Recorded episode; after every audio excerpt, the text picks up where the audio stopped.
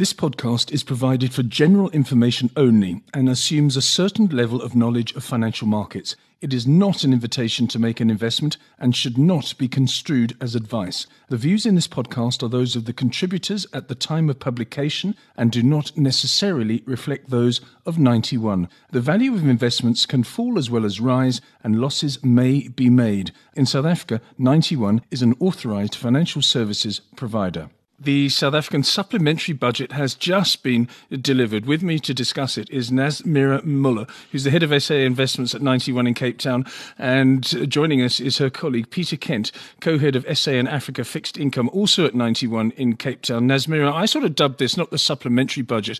I thought, thought of maybe it's the emergency budget or the interim budget or the survival budget, but then I came up with the loaves and fishes budget. How was it? Because some people were saying it was going to be sobering but not surprising, other people saying it was going to be shocking. What what actually transpired this afternoon?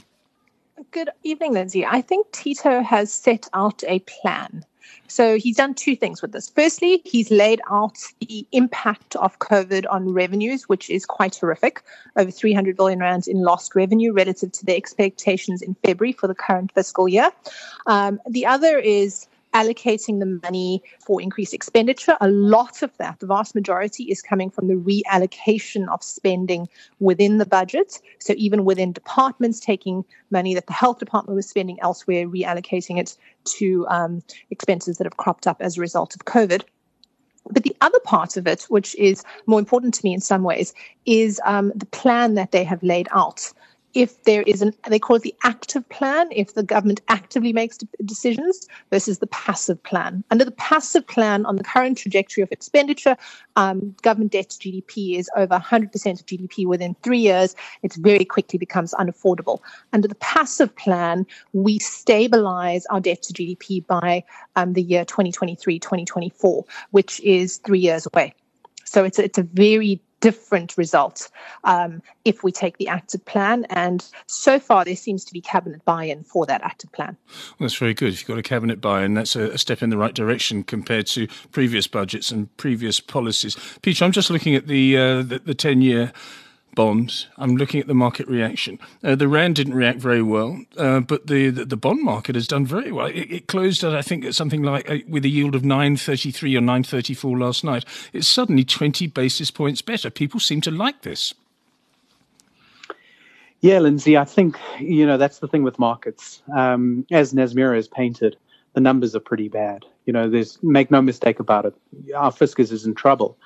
Um, but the bond market rallied on the back of it. And, and and what I would describe that to is there was there was some leaks over the weekend of those hippopotamus jaws. You know, the finance minister tweeted about it.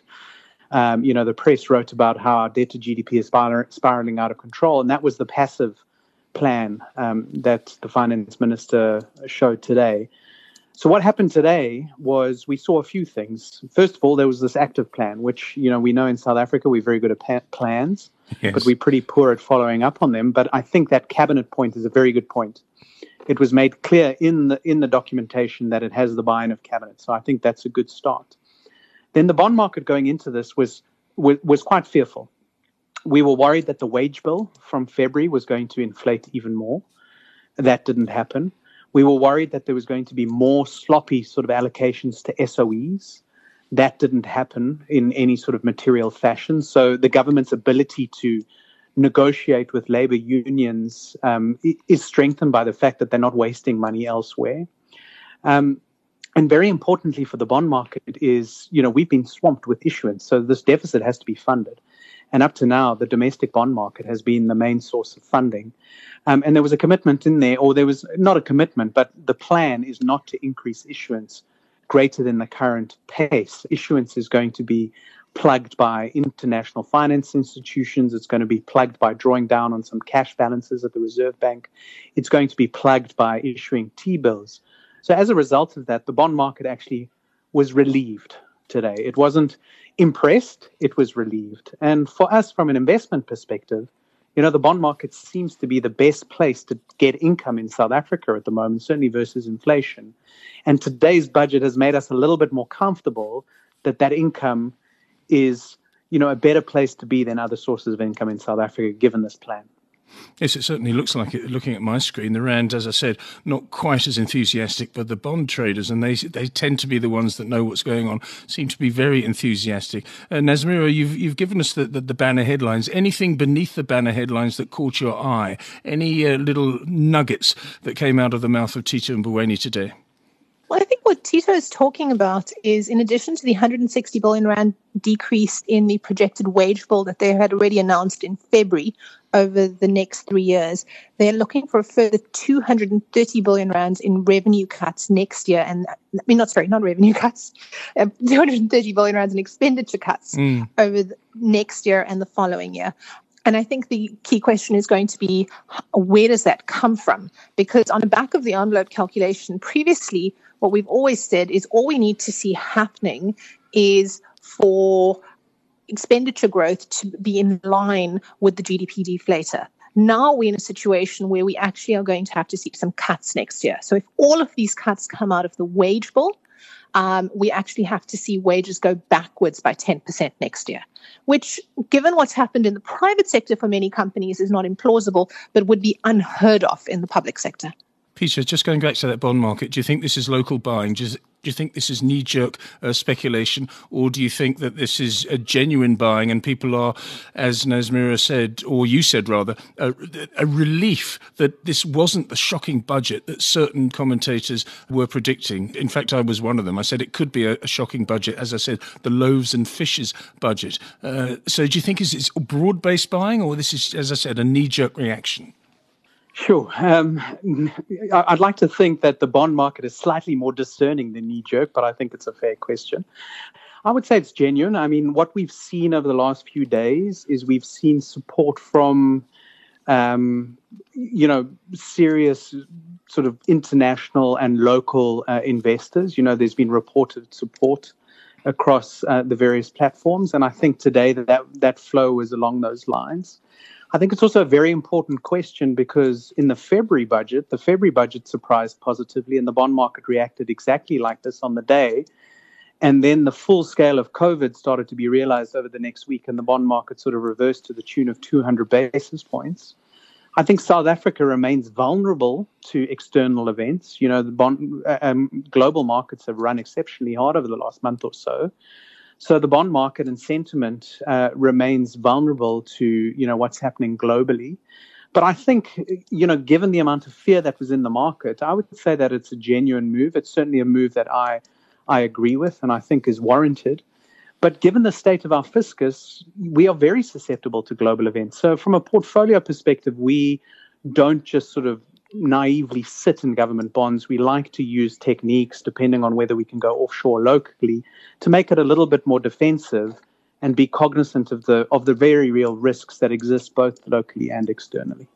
Nazmeera, are you soothed by what you heard this afternoon? I mean, from my point of view, I like the fact that the South African government and the Treasury has been so proactive in order to even think about a survival budget or a supplementary budget, rather, let's call it that. And I think that's a step in the right direction. The cabinet story, in other words, the cabinet is behind it, is also a very, very positive sign. But can it be initiated, given what Peter's just said, because we are we are vulnerable to external shocks? But my first, the first part of my question was are you soothed?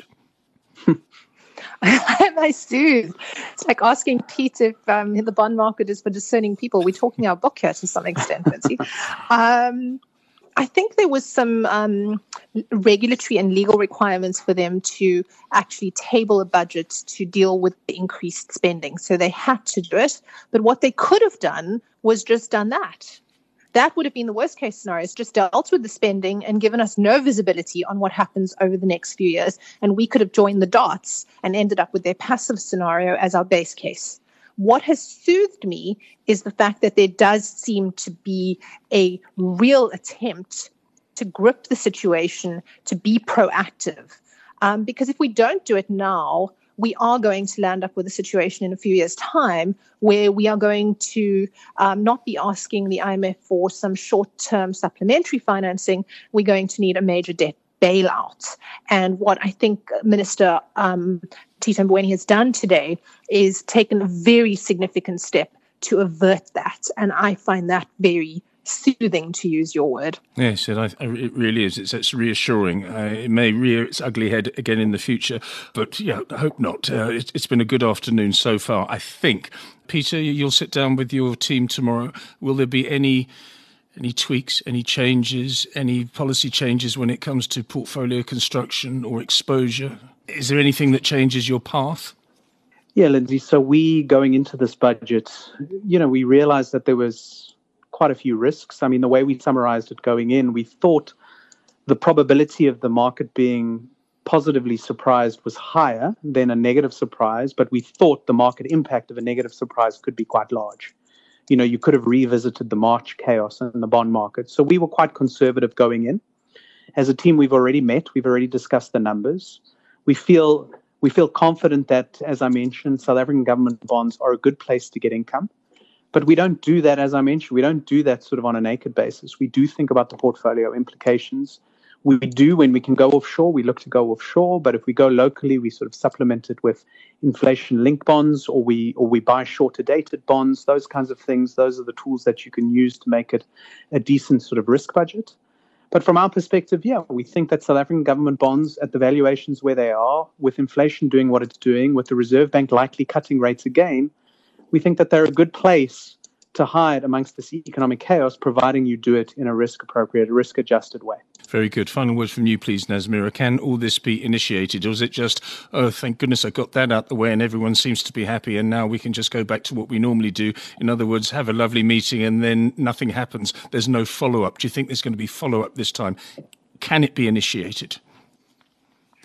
I think it's possible, and I think there's a reasonably high likelihood. We've heard um, a reasonable amount of coordination between the Minister of Finance, the President, and the Governor of the Reserve Bank over the course of the last week in the various addresses they've made dealing with the severity of the situation and what needs to be done.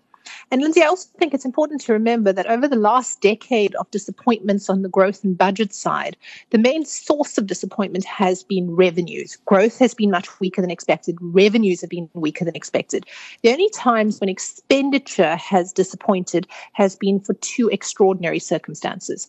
The first was um, free higher education, which happened around the ANC elective conference, and the second was Eskom. So I think the government has historically shown a reasonable ability to meet expenditure targets on the normal course of doing business. And therefore, I'm reasonably optimistic this is achievable. Very good indeed, Nazmeera. Thank you very much for your time. Nazmeera Moola is the head of SA Investments at Ninety One in Cape Town. And joining her today was Peter Kent, the co head of SA and Africa Fixed Income.